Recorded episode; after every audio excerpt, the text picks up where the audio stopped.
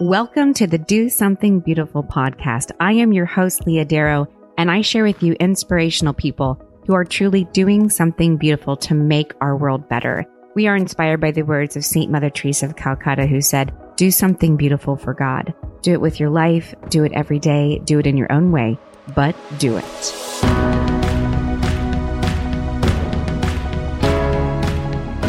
This podcast is brought to you by Audible. For you, the listeners of the Do Something Beautiful podcast, with a free 30 day trial of Audible, you can get my new book, The Other Side of Beauty, read to you by yours truly for free. All you got to do is go to audibletrial.com slash leahdarrow. Audible is Amazon's audio bookstore and it has over 180,000 audiobooks to choose from. And so if you're like me and you like to listen to books while you travel, exercise, or cook, this is perfect for you. To get my audiobook for free, all you got to do is go to audibletrial.com slash leahdarrow. That's audibletrial.com slash leahdarrow and you're in. The Do Something Beautiful podcast is also brought to you by Haiti 180. If you want to do something beautiful in the world, but find yourself busy, possibly overwhelmed with life, family, or work, but you still want to donate money for a good cause, you can still do something beautiful by becoming a Team 180 member. Haiti 180 provides an orphanage for 40 children, two elderly homes, a school for over 200 students, and a medical clinic in a small village in the hills of Haiti. Now, many of the listeners of this podcast have generously donated over $26,000 to build the maternity wing of the new hospital. And for as little as $15 a month, you can sponsor an orphan. That's 50 cents a day, people. 50 cents a day to help a little boy or a little girl have a good and just life. I've been there. I have seen their good works, and I continue to give them my time, talent, and treasure. And I'm asking you to do the same. Go to Haiti180.com and do something beautiful with me. That's Haiti180.com.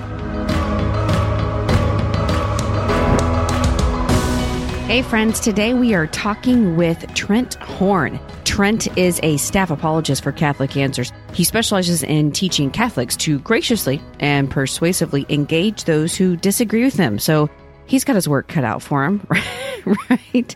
But Trenton is great. We get to talk to him today about his newest book. He's the author of seven books. The one we're going to talk to uh, talk about today is his most recent one. and It is called "What the Saints Never Said." What the Saints Never Said. So we're going to go over some of that. We're going to pull out some quotes that I bet, I bet you absolutely love, and you tell them to all the people you know. They inspire you, and you're going to find out they never said that. So we're going to talk a little bit about that. Trent is great. He's fantastic. We we get a little bit into the podcast about some uh, some other things not related to apologetics and the Catholic faith, and of course they have to do with su- superheroes, Batman and the Flash. So you'll be interested to hear about that. Trent also has his own podcast. Just so you know, it's called the Council of Trent. If you're a Catholic, you definitely get that joke. The Council of Trent is Trent's weekly podcast where he helps Catholics answer the toughest objections against the faith. So make sure you find that one and subscribe. All right. Without further ado, here is Mr. Trent Horn. All right, friends, welcome back to the podcast and welcome Trent Horn. How are you doing, Trent? I'm doing well. Thank you for having me. Good, good. Okay, so today we are talking about a pretty fun book that you have out now. It's called What the Saints Never Said Pious Misquotes and the Subtle Heresies They Teach You. What gave you the idea to write this book? Well, I had been thinking about, uh, you know, about a year ago, I wanted to write a magazine article for our Catholic Answers magazine. And some of these quotes came across my desk, and I thought, oh, I, I, bet I'd love to research to see where these fake quotes actually come from. So I originally thought this would just be a short magazine article, but then I just found just so many of them that are misquoted or misattributed or fabricated that I decided, wow, I could actually do a whole book on this. And so that's really where, where the book kind of came from. Yeah, I'm, I, I think that probably just social media in general probably gave you a lot of um, ammunition to kind of look through all the things that are posted constantly that people use. And then we find out that it's really not what some saints said. Now, some people have been, I say some people, there have been some groups or people who've been trying to kind of just put some truth onto some of these quotes, like some of the famous ones from, let's see, St. Francis of preach the gospel at all times and if necessary use words. That's often said and it's it's incorrect, correct? That's right. He never said that. The earliest source I could find for that is from a book written in 1990, so it's really more of a modern sentiment. And it contradicts who St. Francis was because he was an excellent preacher. He preached with words on repentance, on hell. He moved people to tears with his vivid rhetorical expressions in his preaching. So he was well fond of using words and he would have considered them quite necessary for sharing the gospel. I just find that, I don't know why I'm laughing, but I find that very interesting that we have these things that so often we use. But why do we misquote them, especially with that one St. Francis one? It's mis- misquoted all the time. I mean, do you think we're just misusing it because it just makes it easier for us to maybe not speak up and not say what we believe? Yeah, I think a lot of people do it with a good heart. That particular quote, preach the gospel, use words if necessary. The best, the most charitable interpretation is simply make sure that through your deeds, the gospel is preached as well, or make sure your actions correspond to the words you preach. And that is a good lesson, and we, we should do that. But there's other quotes that better encapsulate that. St. Teresa of Avila said, We must always be preachers by our deeds. That's great. It's the clause, if necessary. Preach the gospel, use words, if necessary. That makes words out to be a bad thing. And yeah, some people use, use it as an excuse to just be a nice person and not verbally share our faith. But the problem is there's, there's lots of nice people who are not Catholic or not Christian. So you have to have that verbal declaration to differentiate your good actions from other people's good actions. I see. Now this podcast is it's dedicated to Mother Teresa. She's kind of our podcast sponsor here, saintly sp- sponsor mm-hmm. in a mm-hmm. way. And in the book, you have quite a few of quotes that we misattribute to Mother Teresa that were not hers at all, or just either misquoted or just completely fake. Were there mm-hmm. any in that section that surprised you? No, it doesn't surprise me because I- I, have been familiar with how many fake ones circle around from Mother Teresa. Well, there was there was one that, that I, I, was worried that it, it, was probably the case. It was uh, not all of us can do great things, but we can all do. Not all of us can do great things, uh, but we can do great things with great love. Uh, we can all do small things with great love. So uh, that one, I had actually used it in my high school graduation speech. So I was like, oh, dang it. So, I mean, yeah. Oh, the quote was, not all of us can do great things, but we can all do small things with great love. I had used that in a speech a long time ago. And I was suspicious later. I'm like, oh, no. So, yeah, but even the Mother Teresa website, Mother Teresa Center of Calcutta, has a whole list of things she didn't say. And I've highlighted a lot of them in that chapter in the book. Right. And some, some of them, I, for me, I, I grew up hearing about the, I guess it's actually like a poem or something, but it, it oh, basically oh, yes. goes that people are illogical, and unreasonable, and self centered, love them anyway. It's a wonderful poem. I mean, it's great. it seems like great words, but are there any heretical things in that poem? Even though it's not, it's really not Mother Teresa who said that, but can you explain that one a bit? Yeah. So if you just search Mother Teresa poem on the internet, you'll come across this, the Love Them Anyway poem and it was it's though the poem is a series of commandments they're called the paradoxical commandments written by a college student named kent keith. The commandments wound up being hung up in the wall of one of mother teresa's children's homes. And her book a simple path in 1995 includes them at the end of the book in an appendix. That's where people then misunderstood and thought that she came up with them. And they are good you know to, to love others even if they're uncharitable towards you. The problem is that the poem has been further altered even beyond what Keith wrote, so that it, it has a line that says, in the final analysis, love them anyway, because in the final analysis, it wasn't between you and them, it was between you and God, which makes it seem like you should just love people because God is watching instead of because of the genuine affection you have to serve other people made in the image of God. And so that is where, where things can become problematic. Yeah, absolutely. There's a lot there this has been a really fun book to go by. And I've been, I mean, every page that I kind of pull over, I'm like, I'm just scared to see what I'm going to read because I, because I can only imagine some of the things that we have been reading and quoting throughout our own life. And then they, they don't have actually full truth behind them. One of them that came up to me that I, I was really surprised by was the, eh, you, you say it's close, but not quite. A quote from St. Catherine of Siena. And the quote goes, if you are what you should be, you will set the whole world ablaze. I was shocked. I was shocked to see that that really wasn't quite it. Could you maybe explain that for our listeners? Yeah, a lot of people are shocked by this one.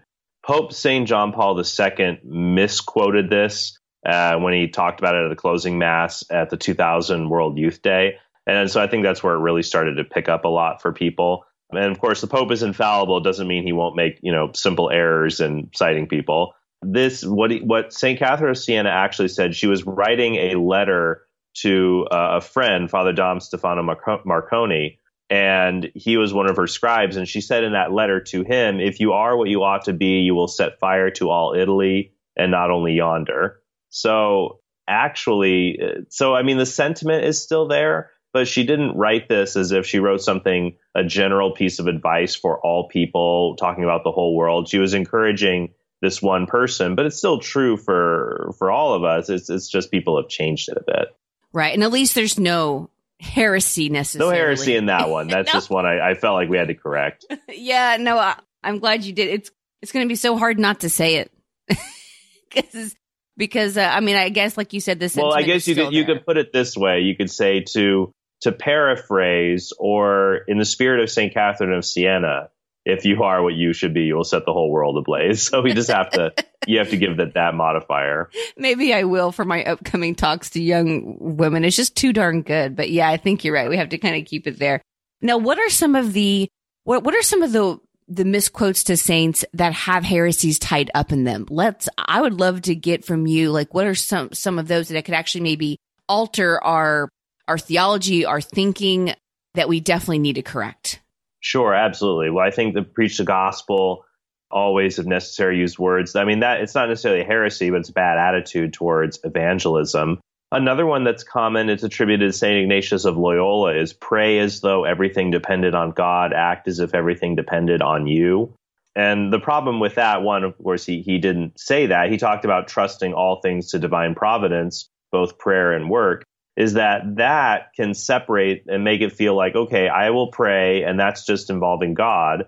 And then I'm going to work though, and God's not really involved in that. That's where I go and get things done. And so we're, we're compartmentalizing our life and letting God into some parts, but not others if we take it in that way. So I think that's a, a bad attitude that we can find in there.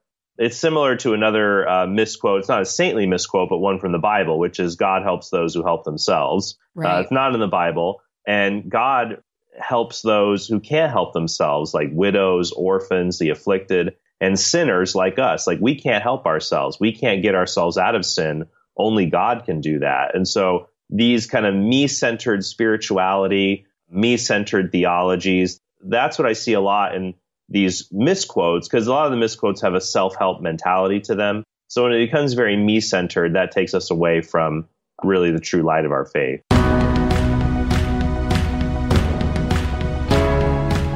Well, if you like fashion, gourmet food, and your faith, you need to know that I am leading a Theology of Beauty pilgrimage to Italy this July 2018 with Father Leo Patalinghug, the famous cooking priest. We'll be heading out there July 7th through the 16th. And there are, uh, there are still a few seats available, but I can't guarantee how long they're going to last. So you want to book it now. We will be heading up some amazing cities such as Milan, Turin, Venice, and of course, Roma. A pilgrimage is so much more than a vacation. It's really a time to unplug and reconnect to your faith and the people around you. It's a wonderful experience. You can find out every detail and the itinerary at my website, leahdarrow.com slash pilgrimage. Grab your spot now before it sells out and I'll see you in Italy.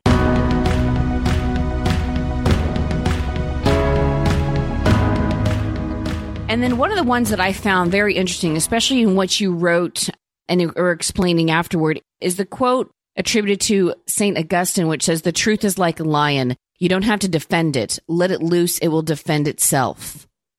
yes, he certainly did not say that. And I know a researcher who searched his entire works in Latin through a Latin keyword search and couldn't find this in there.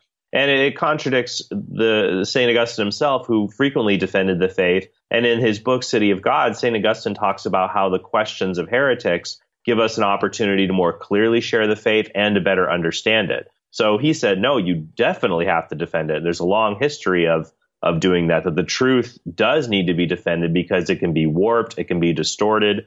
We have to speak up for it. And to say, oh, I don't have to, I can just let it loose, that's just kind of a, a lazy way of, of sharing the faith. Right. That definitely does not seem like Augustine. Uh, no. I mean, so, some of them, I think probably if it, if it makes us curious about like the type of personality and uh, of the saint itself, but maybe we should start looking more into did they really say this? How i mean but it's so hard. There's just so much information out there. It's kind of hard to be able to find it out. So we're very thankful that you spent the time to do this. So uh, let me ask you a question a little off topic. You are one of the great apologists there at catholic answers. I love catholic answers. I, they gave me my initial start. I got to work with them and got to be mentored by tim and some great people there. What is something that you're finding within your work at catholic answers within your work as an apologist that is has been shifting and different today in terms of culture of where people are going for answers or how they're able to receive the truth? Sure. I think a lot of people now are really going to social media, especially things like YouTube. I, I remember a few years ago, even I went and gave a talk on atheism at a university campus, and I spoke with a group of atheists afterwards and, you know, college students. And I said, okay, well, you know, they we were it was a mildly antagonistic, not nothing too over the top, but we were sparring back and forth. And you know, I asked them, well, where what are the best books on atheism you've read? I mean, they accused me of not being versed in the topic, and I said, oh, I, look at my book in the bibliography. I've read all kinds of books on atheism. What would you say are the best ones? And they said, well, I, I don't, I haven't read a book on atheism. I watched this YouTube video and that YouTube video because I had encouraged them to read a book defending the existence of God. You know, hey, read a book, take a look. It's in a book. People of our, our generation will remember that. Um, yes, I do remember that.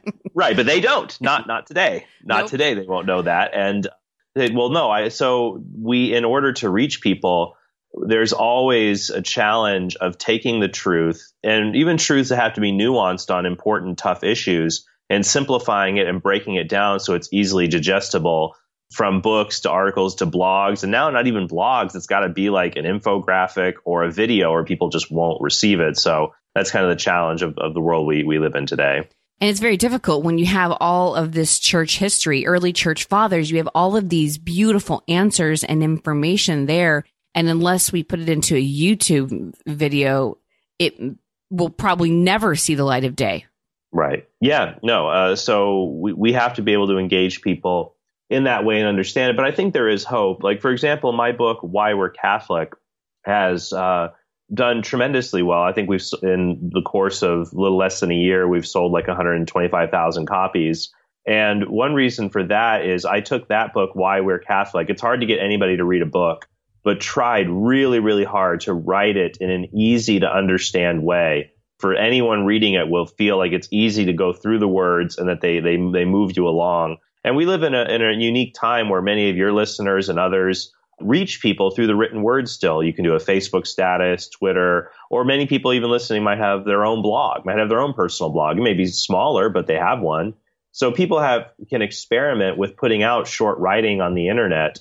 But I would encourage them just uh, you know to and anyone really who wants to write and still reach people because the written word is still extremely important to spend time just to not lazily throw it out there in one draft and publish, but to take time to craft words to really draw people into the mysteries of our faith and to use your words, the written word, to speak to someone on kind of a one-on-one level.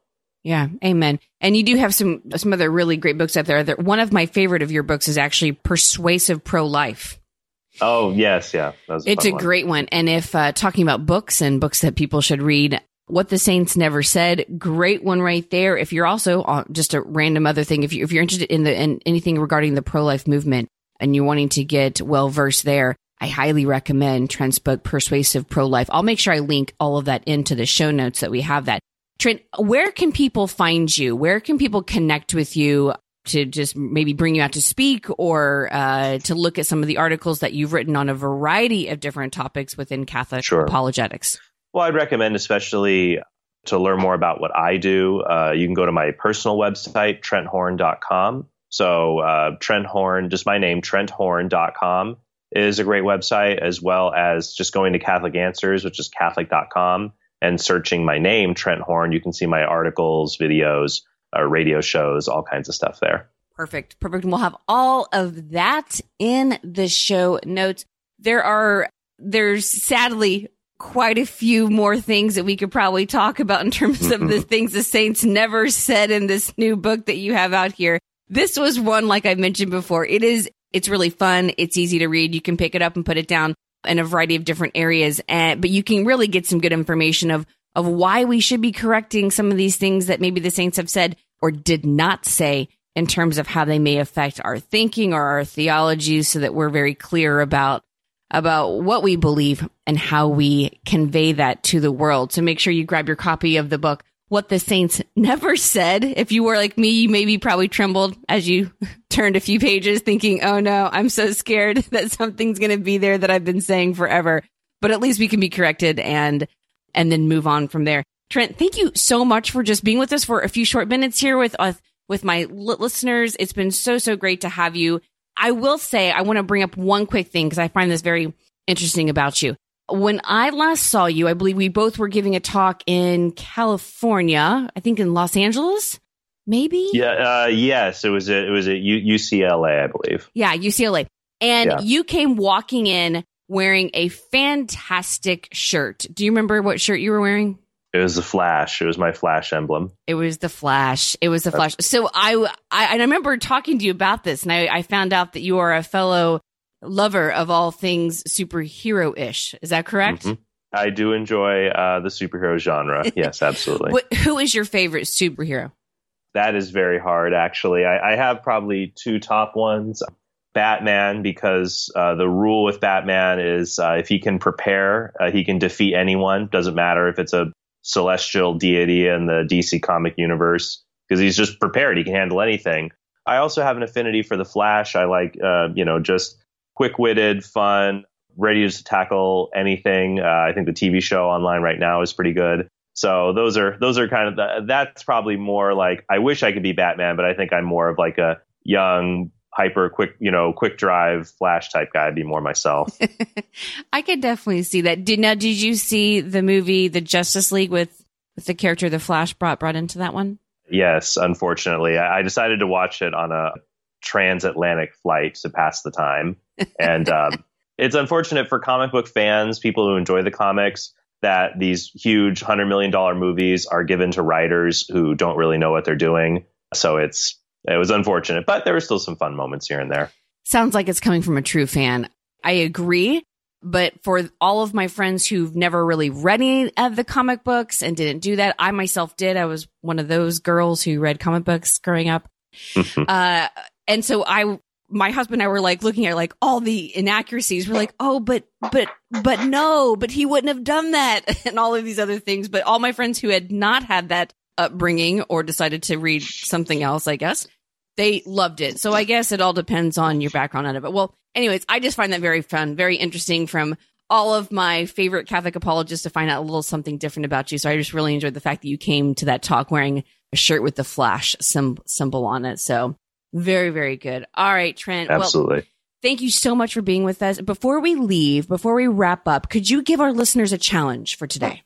Sure. We were talking about saintly wisdom. And so I think a challenge is one day a week, if you can, read the office of readings. This is part of the liturgy of the hours, the prayer of the church. You actually you don't even have to read the entire office of readings, but if you want a great place to get saintly wisdom, the office of readings uh, as part of the liturgy of the hours usually has an excerpt from a saint or a doctor of the church. So that's a great place to get saintly wisdom. So you can just search office of readings. The Universalis website has it. If you download the iBreviary app, uh, you can also get the Office of Readings there. And just, you know, one day a week, you know, Saint Saturday or something, uh, just breeze through that and, you know, just read a good excerpt of saintly wisdom from the Office of Readings, I think would be a good challenge. And of course, the Office of Readings will have all of the correctly attributed quotes of the saints in there. Yeah, uh, yeah, they they're usually pretty good about about, about getting that. Yeah. Awesome, wonderful. Thank you so much, Trent, for being with us. And thank you, my fantastic listeners. You guys are wonderful and I'm praying for you. And I just am so thankful for you that you would spend a few minutes with us here at the Do Something Beautiful podcast. And remember, whatever you do today, make sure you do something beautiful for God. God love you. God bless. We'll talk to you later.